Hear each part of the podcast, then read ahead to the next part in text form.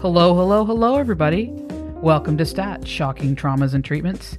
And I am your host, Karen Wickham, with Mary Gardner, coming to you from beautiful Toronto, Ontario, Canada. Hello, everybody. Welcome back. Welcome back. So, last episode, we discussed how eugenics played a huge role in medical experiments because they dehumanized people. They wanted to get rid of what they considered unfit individuals from society. And then they were more than happy to use them in medical experiments to enhance their lives, not the unfit, and get some use out of the unfit sucks on society. And today we're going to discuss some horrible, horrible doctors and the experiments they did. Right off the bat, I'm giving a trigger warning because I'm going to be talking about some really disturbing things that involve children. Yes, it is going to be difficult to listen to some of this stuff, but it's important we discuss it so that we make sure this kind of stuff doesn't happen again. We don't want history to repeat itself, and we need to honor those that became victims to help us have better lives because our lives have improved. Our lives have been saved on the backs of these children, these people. Okay. Yeah, but at a terrible cost. At a them. terrible cost. Okay, let's I want to start off with the Nuremberg Code because this this is the the next part of history, the next progression into what was about to happen in terms of experiments. I think most of you guys know about the Nuremberg Code, but I think we should go through it again. So there were, it started off with the Nuremberg trials. The Nuremberg trials happened to punish those horrible, horrible, psychotic members of the Nazi Germany party, the higher ups that did these extremely horrific things to Jewish people. The Allied powers came together Great Britain, France, US, Soviet Union, and they formed the International Military Tribunal.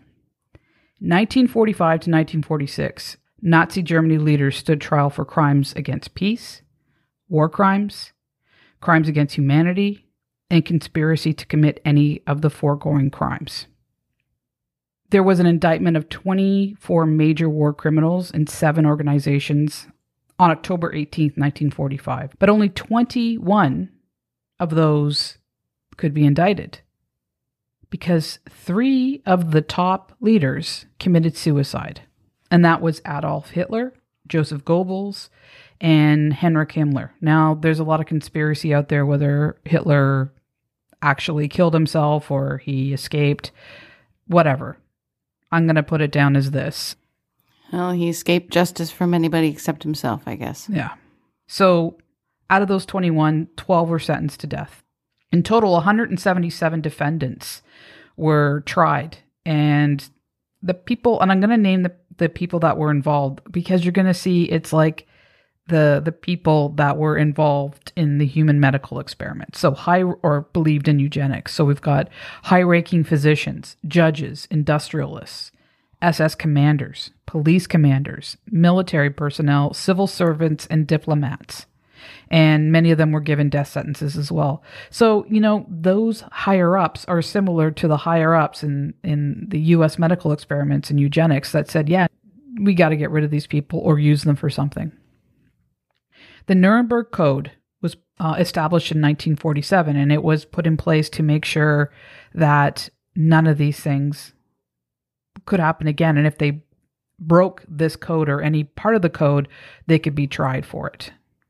It's a 10 point statement, and I'm just going to go over it quickly so that we understand how many of these were broken in the upcoming medical experiments that took place in the US and, and Canada as well.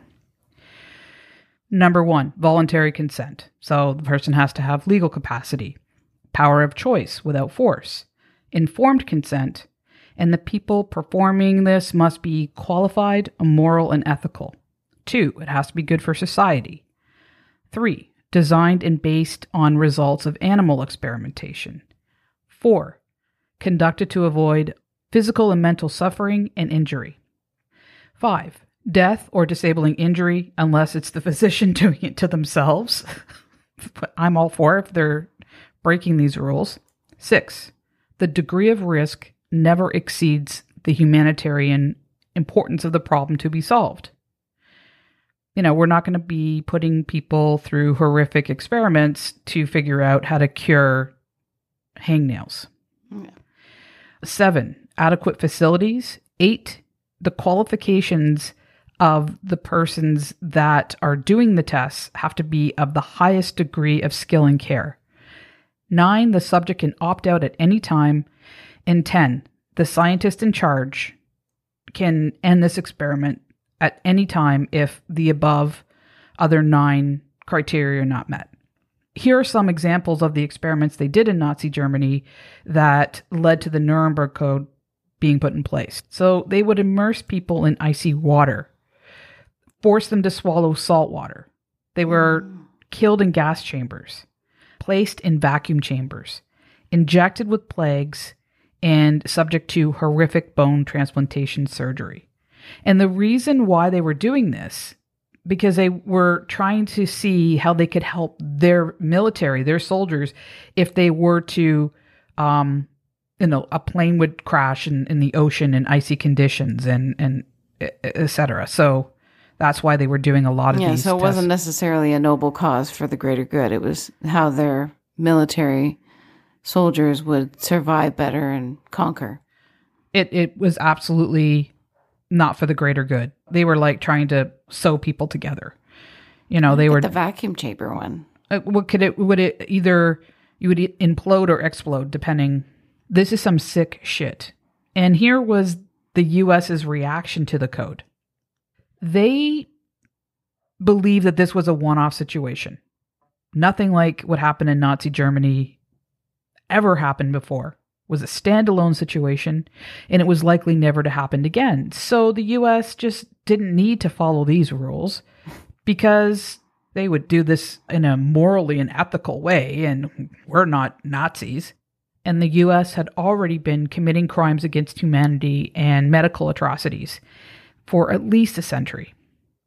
They did not follow any of the principles of the Nuremberg Code before or after it was established. I mean, before meaning that they were guilty of doing lots of horrible things and it was at its worst between the end of the 1940s into the 1970s, if you can believe it. It was the Tuskegee syphilis experiment that put everything into everybody in the public's eye and the scientists and doctors' eye, where they were like, oh, wait a minute, we can't let this happen again. It took that for them to actually uh, start changing the way that they did things or be held accountable for it.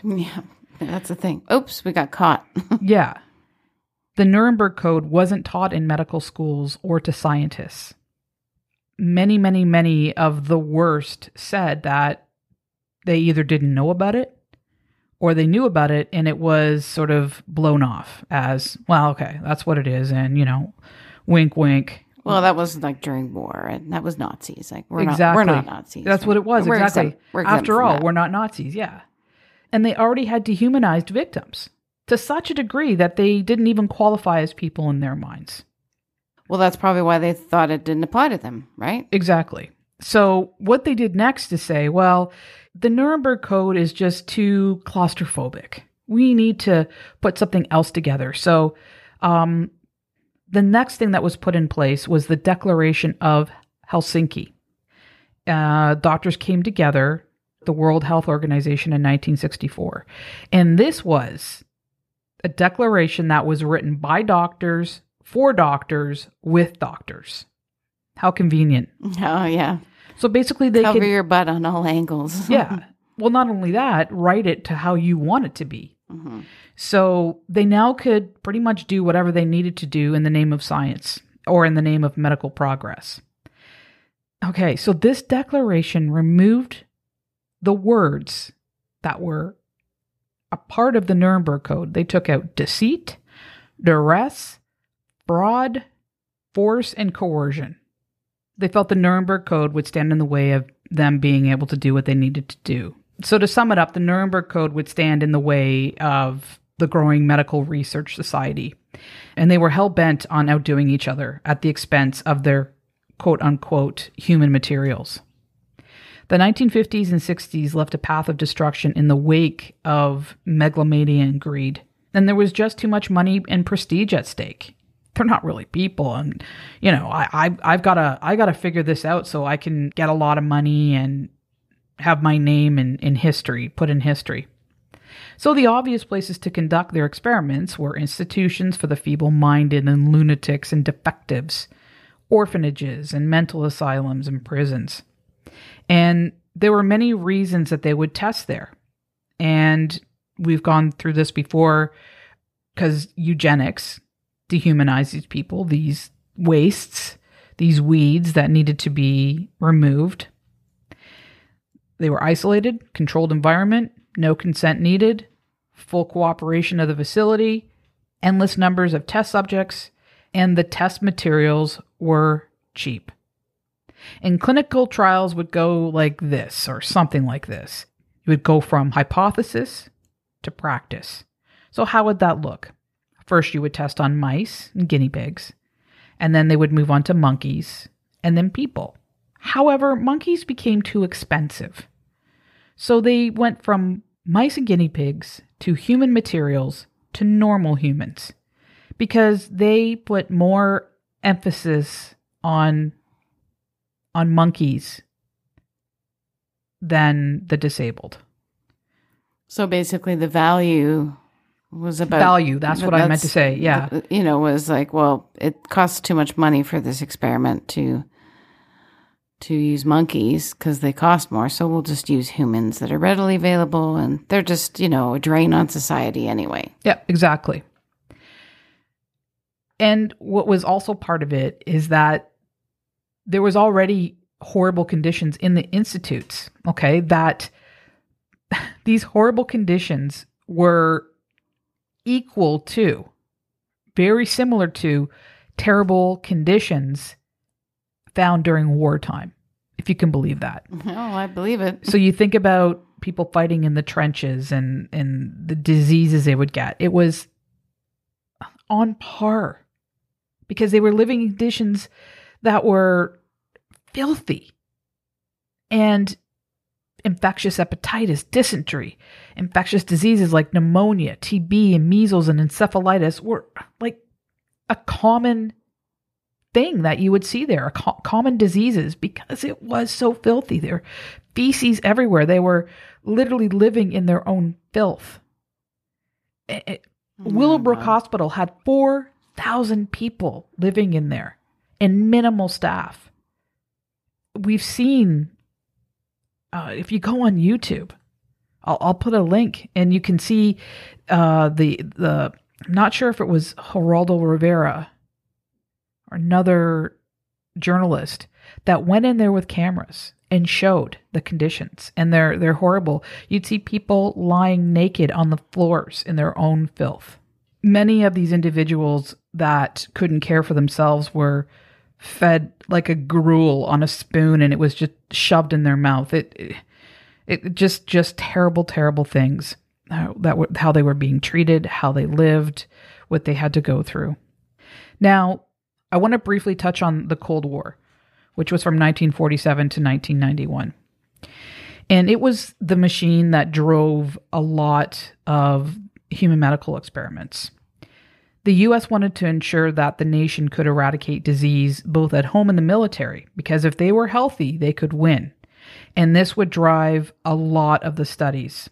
Prestige, fame, and money was the gas in the engine. The risk of the few was worth it for the betterment of society. Because after all, it was the least that these people can do. They were unfit defectives, and they were a drain on society, and it was their patriotic duty these these these people, these victims were exploited in the name of science. Now I want to I want to touch a little bit on a a couple of these uh, bastards, these sickos. Um, one of them, the first one here, is Dr. Joseph Stokes Jr. He was one of the leading viral and vaccine specialists in the U.S. And he experimented on the most vulnerable populations, and he called them volunteers. Voluntold. Yeah, yes, yes. He played a powerful role establishing medical policy, okay, which is scary. yeah. And he loved to use disabled children in human experiments, even if it was they were not necessary experiments. And he was opposed to the restrictions and guidelines for the use of children in medical experiments because he felt that they stood in the way of medical research. And he felt that it was ethical bullying that they were going through these these poor doctors and, and scientists. And that ethics were a harmful concept. so Meanwhile, like pretty much every every profession in the medical field has a code of ethics that they're supposed to follow.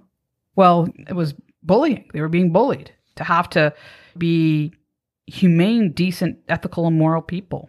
During the 1950s, the citizens of America were terrified of the Soviet Union propaganda. So yes, there was a Cold War going on. It was it was scary. But they fed on the on the paranoia of the people of the nation and they took full advantage of this opportunity. And one of the studies that they were going to be doing because they thought at any given time a nuclear weapon would be used on them.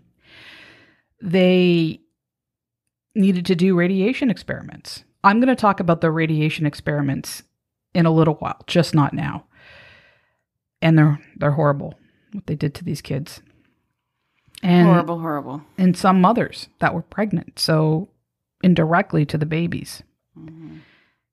So the medical science community preyed on this, on this fear, and they used this fear to justify the atrocious medical experiments that they did on disabled children, the mentally ill, orphans, or anybody that were deemed unfit. Things like the CIA and the MK Ultra mind control experiments were going on during this time. Now, that's coming up after we're going to be talking about that after this this series with the kids and it's interesting as hell, it's scary as hell. Next doctor I want to talk about is Dr. Jonas Salk. Do you, does that name sound familiar to you? A little bit. I don't know why. Jonas Salk. Well, he was a virologist who found uh, a vaccine for polio. Oh, okay. That's probably why then. Yes. But they don't know that he conducted tests on these these children to mm. discover the cure. Hmm, forgot that part conveniently. Yeah, and he also did these terrible uh, influenza experiments as well. So let's let's just become blind, close our eyes to the fact that brush over that. Part. He did horrible things to disabled children to find a cure, and he also did some hydrocephalus studies and just just horrible things. So I just want to put out like here is a perfect example of a doctor who did do a great thing, but he did horrible things as well to to cure. Right. At and what, that is just left cost? out of the history books, right? Mm-hmm. The next doctor I want to talk about is Dr. Albert Montgomery Kligman. And he was an absolute psychopath. He did ringworm studies. He was a dermatologist. No, no, no, no. no. Yeah.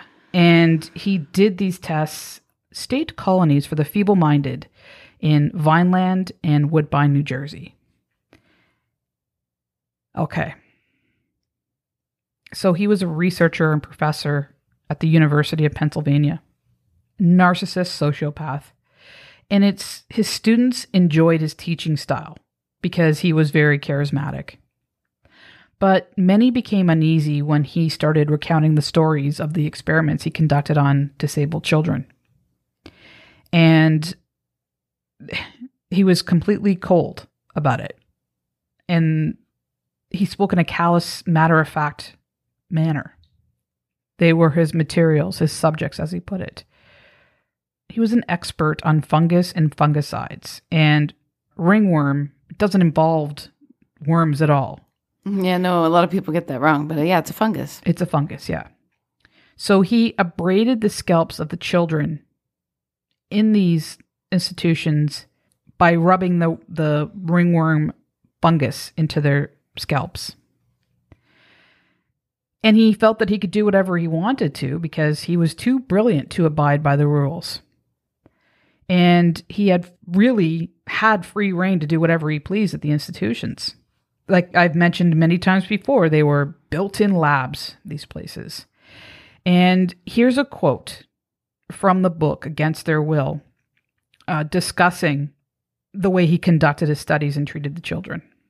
Quote In one set of studies designed to measure severe scalp trauma and supported by the grant from the U.S. Public Health Service, Kligman took eight children between the ages of 6 and 10 and rubbed ringworm infected hairs over the area of their scalp.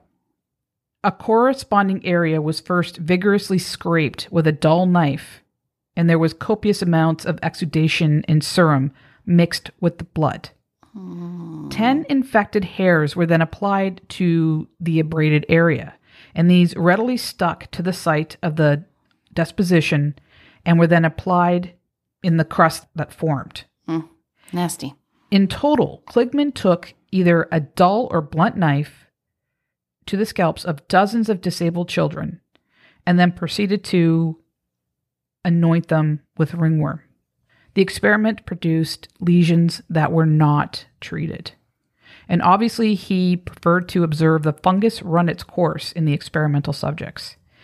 In the article in which the results were published, Kligman made no mention of gaining parental permission for these experiments or notifying the superintendent exactly for what he was doing to these children.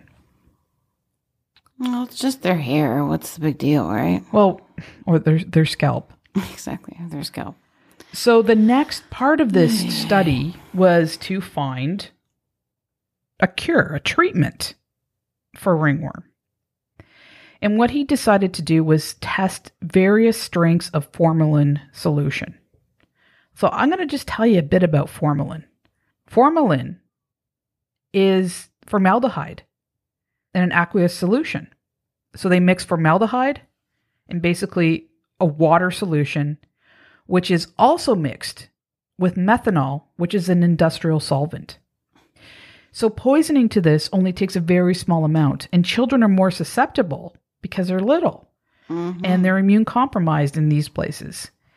And they get a terrible effect in much smaller amounts, much smaller doses, and it causes corrosive injuries to the eyes and blindness hmm. in the GI tract, in the pharynx, epiglottis, esophagus, stomach. They go into metabolic acidosis, circulatory shock, respiratory and renal failure, and it was a carcinogen. So if they only got, say, mild cases of that stuff or any one of those things, on top of it all, it is a carcinogen. And now that we established how horrible this shit is, and he was using different amounts, anything from, you know, small amount to potentially fatal amounts. So he, he would take a, a one of those tight rubber bathing caps, cut a hole in the top.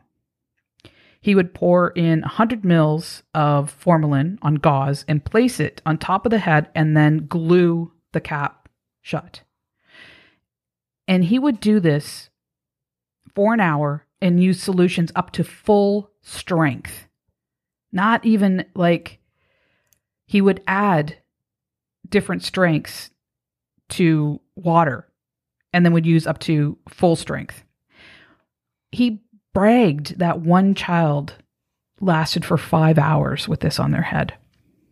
I mean, lasted for five hours. But they will, eh, were able to keep it on his head for five hours before he would scream out in unbearable pain and, and would have permanent damage.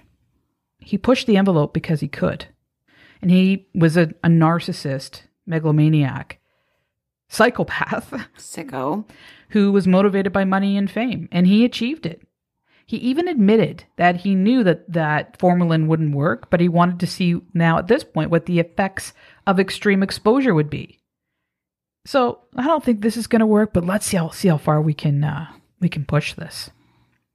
So this is a quote many years after his retirement. He was reminiscing about his experiments in the 1950s to the 1970s. Quote: Things were simpler then. Informed consent was unheard of, and no one asked me what I was doing.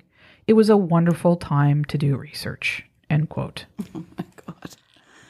I don't know. That's just sick shit right there. Informed consent wasn't a thing. Yeah, and it was a a wonderful I time. I think it was because there was the Well, not for him. Nuremberg Code. Oh, the Nuremberg, you know, nothing. It was whatever. That. Yeah, Ethical bullying doesn't apply. doesn't apply. We're not Nazis after all. hmm So, next, I want to talk about thallium experiments. Do you know what thallium is? Or have you heard of it? I feel like I have, but I don't recall. There's thalidomide, right? Yeah, it's different. That's different. Okay. So thallium is a heavy metal, and Okay. it's one of the most toxic substances on Earth. It's tasteless, odorless, water soluble, and it's ingested by inhalation, topically, orally, and it's easy to be accidentally exposed. So if you're around it, you can inhale it and not even realize that happened. So it was once used as rat poison and it acts rapidly and can be in your system for a very long time. And the symptoms of poisoning happened over a period of time. There is generally a latent phase in between the symptoms depending on how much you were exposed to.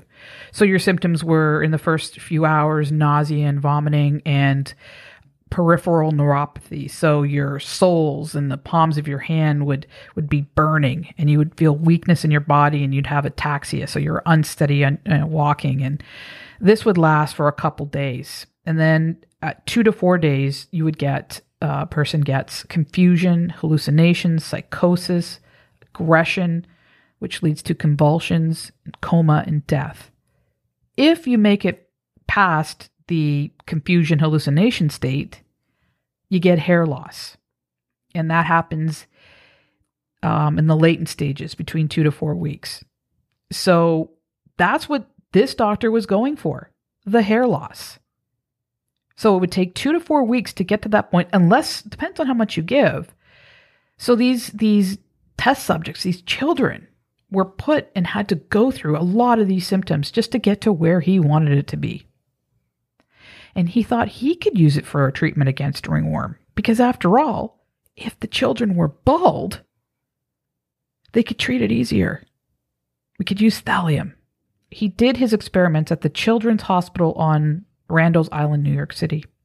He did it to 47 children with ringworm between the ages of 2 and 13 they were poisoned. They got very sick. They had joint pain nausea loss of appetite.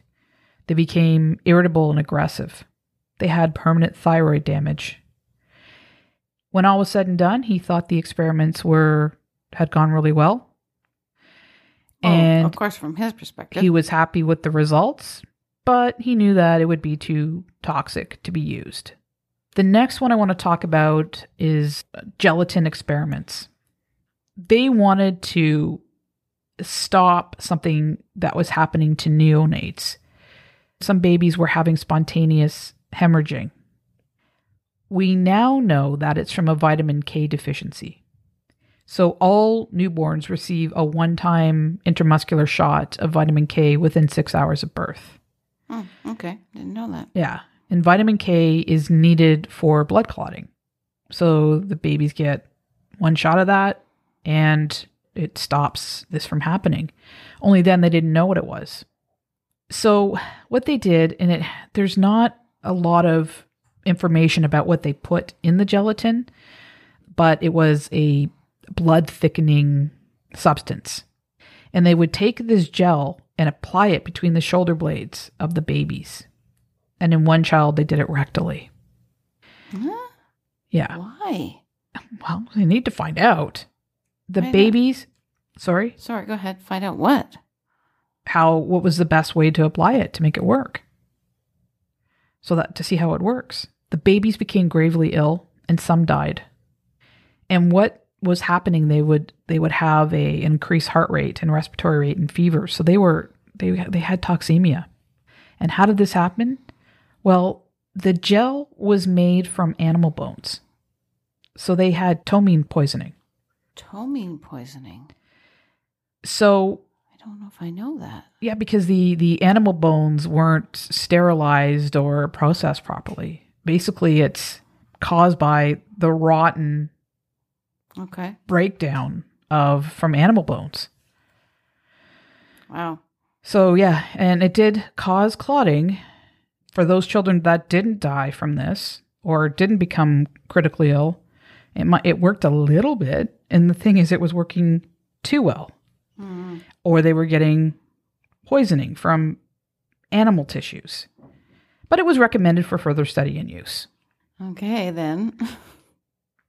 Okay, the next doctor and study I want to talk about is uh, Dr. Saul Krugman. He did hepatitis studies at Willowbrook School. He was approached by the school to do studies for hepatitis. I just we talked earlier about how the children lived in filth. Well, yeah, so they probably are, all had it. So why not? Yeah, and hepatitis was it ran rampant through there. no doubt. So they conducted abusive experiments on people who couldn't give consent and nor did he get parental consent some of these kids were just dropped off there just dumped there never to be seen by family again Hmm. So sad. so they were putting infected stool into chocolate milk and gave it to them to drink Oh my God, that's so gross. yeah Ew. These children were then isolated and monitored. And within a month, one child became jaundiced and had abdominal pain and swelling of the abdomen. So, you know, mm, Yeah, wonder why. like ascites from hepatitis. But for them, one child was not enough. They increased the dosage of stool in the chocolate milk. And then 12 children were forced to drink this vile concoction to become infected. And these children suffered greatly fever, vomiting, diarrhea, enlarged liver, jaundice, abdominal pain, and swelling. And we're not just talking low grade fevers or a little bit of vomiting.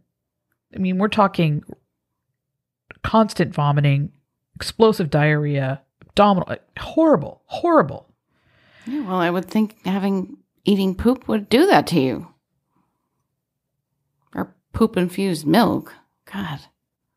So, after getting the results from those tests, they began experimenting on um, the children of Willowbrook again with vaccines for the prevention of the infections of hepatitis. So, let's give it to them. And now let's do tests for vaccines. They also did at Willowbrook through this Dr. Krugman uh, Thorazine studies and measles studies and he actually developed an effective vaccine for measles, mumps, and rubella uh, at the expense of the uh, Willowbrook students. So we have them to thank. Yeah. Thorazine, Thorazine. That's uh, a psychiatric drug. Oh, okay, Called okay. like uh, chemical uh, lobotomy. Right. Okay, I think I remember that from um, Dr. Lobotomy episodes. Yeah. The next we're going to talk about here are TB studies that were done at Catholic St. Vincent's Home for Orphans in Pennsylvania. They were TB studies performed by a Albert Calmette, a bacteriologist. He was looking for a diagnostic test for tuberculosis. Tuberculosis often doesn't show itself for a long time. Yeah, some people can be kind of like latent or, or asymptomatic for quite a while. But they- But they have it and they can spread it, right? Exactly. And it goes in and out of remission. So he came up with three different diagnostic tools to do this. And he trialed these diagnostic tests on these children. The test was called the Calmette test. Oh, right. And it was. Name um, it after yourself, right? Yes, of course. Of course. And it was uh, an eye drop. Mm. so he filled it with the tuberculin and he dropped it into the the eyes of these of these orphans of these children. And ophthalmologists were really concerned about this test and they considered it dangerous. So there were a ton of really good doctors out there that weren't doing tests. And when they heard about it, they're like, whoa, wait a minute, you can't do this. Most of the children they used in the experiment were between the ages of three and four years old. Oh, so young. And they tested it on 130 children. Oh my God. It was very painful and caused extreme inflammation of the eye. And on one account, it was stated that the children would lie in their beds, moaning from the pain, unable to get any relief, and they were unable to sleep. Those poor little kids. Yeah, it's just sick shit. Uh, There was a a doctor that had gone through there, and he just hear the the screams and the cries and the moaning, and their eyes were just swollen and infected, and it would abrade the actual surface of the eye. That's horrible. another test that was done at the same time at different institutions and orphanages across the country was they were giving the distemper virus to children. Wait, distemper's dogs, isn't it? Yeah. Why would they give it to children? Well, because it was related to the measles virus. So they wanted to see how it would react in kids. So let's just give 26 children between the ages of 2 and 12 distemper. Hmm. Can we get distemper then? I think we can get sick from it, but it's Okay. not, you know, some things are human only or animal only, depending on the animal. They also did flu inhalation experiments. Uh, they did tests uh, on diphtheria, tetanus, and pertussis, mump studies, and then they would trial a vaccine on these very, very, very ill children. So make them sick and then try to cure them. Yeah. Some were mildly, moderately, and morbidly ill. The next test is the uh, a trichinella skin test. And you get trichinella from eating raw, undercooked meat. It's a parasite. Oh yes, yes, yes. You often hear it like from pork. I think there was that show where the guy ate bear, Yeah. Bear. bear meat. No, but raw bear. uh, was undercooked. I think it was. Or Yeah, was the undercooked, yeah. And they did this in an orphanage in North Carolina. And it was the Methodist Children's Home.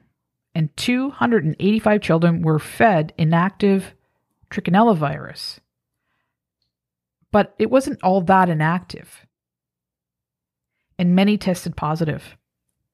And what happened to them is they got traumatic damage to the intestinal tissue severe nausea, vomiting, diarrhea, sweating, facial edema, fever, intense muscular pain, difficulty breathing, weakened pulse and blood pressure, heart damage, various nerve disorders, and sometimes death. These children suffered greatly for these tests. And that's where we're going to end this episode today. okay. Well, I think that's uh, that was pretty heavy. Yeah. Okay, so the next episode, I'm going to be talking about radiation experiments Mm. and psychological experiments. Yeah. Okay. So that's what you have have to look forward to. Hmm. I I want to thank everybody who listens to the show. And there's there's something that I had not or hadn't been doing for a while. And that was thanking people for reviews. So I'm going to start doing that. So thank you to every single person who has left me a review, even the bad ones, because mm. you know what? Sometimes I learn something from it. True. Feedback feedback is good. As much as I go, fuck, oh, ouch. I go, well, maybe there's something to it. Uh, At least I, I should explore it. Unless it's something like, you know, you just suck, period.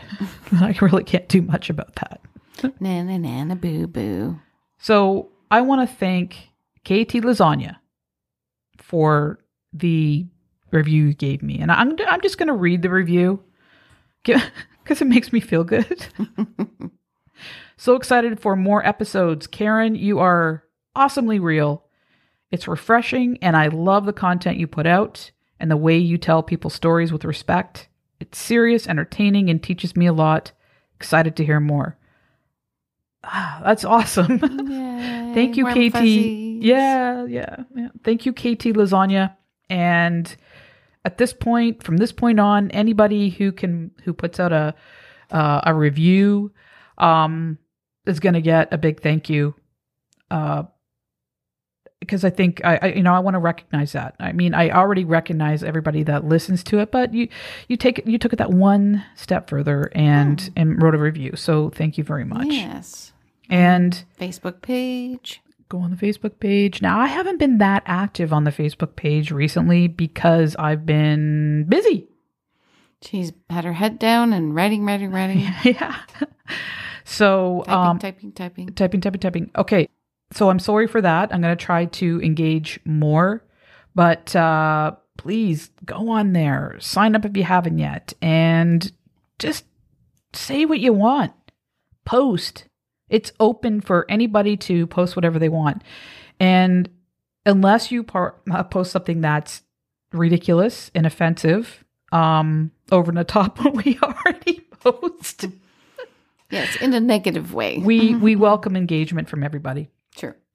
Uh, okay. So to end today's episode, I just want to say that you take care of each other, you take care of yourselves, that you love each other, and most importantly, love yourself. Peace. One love.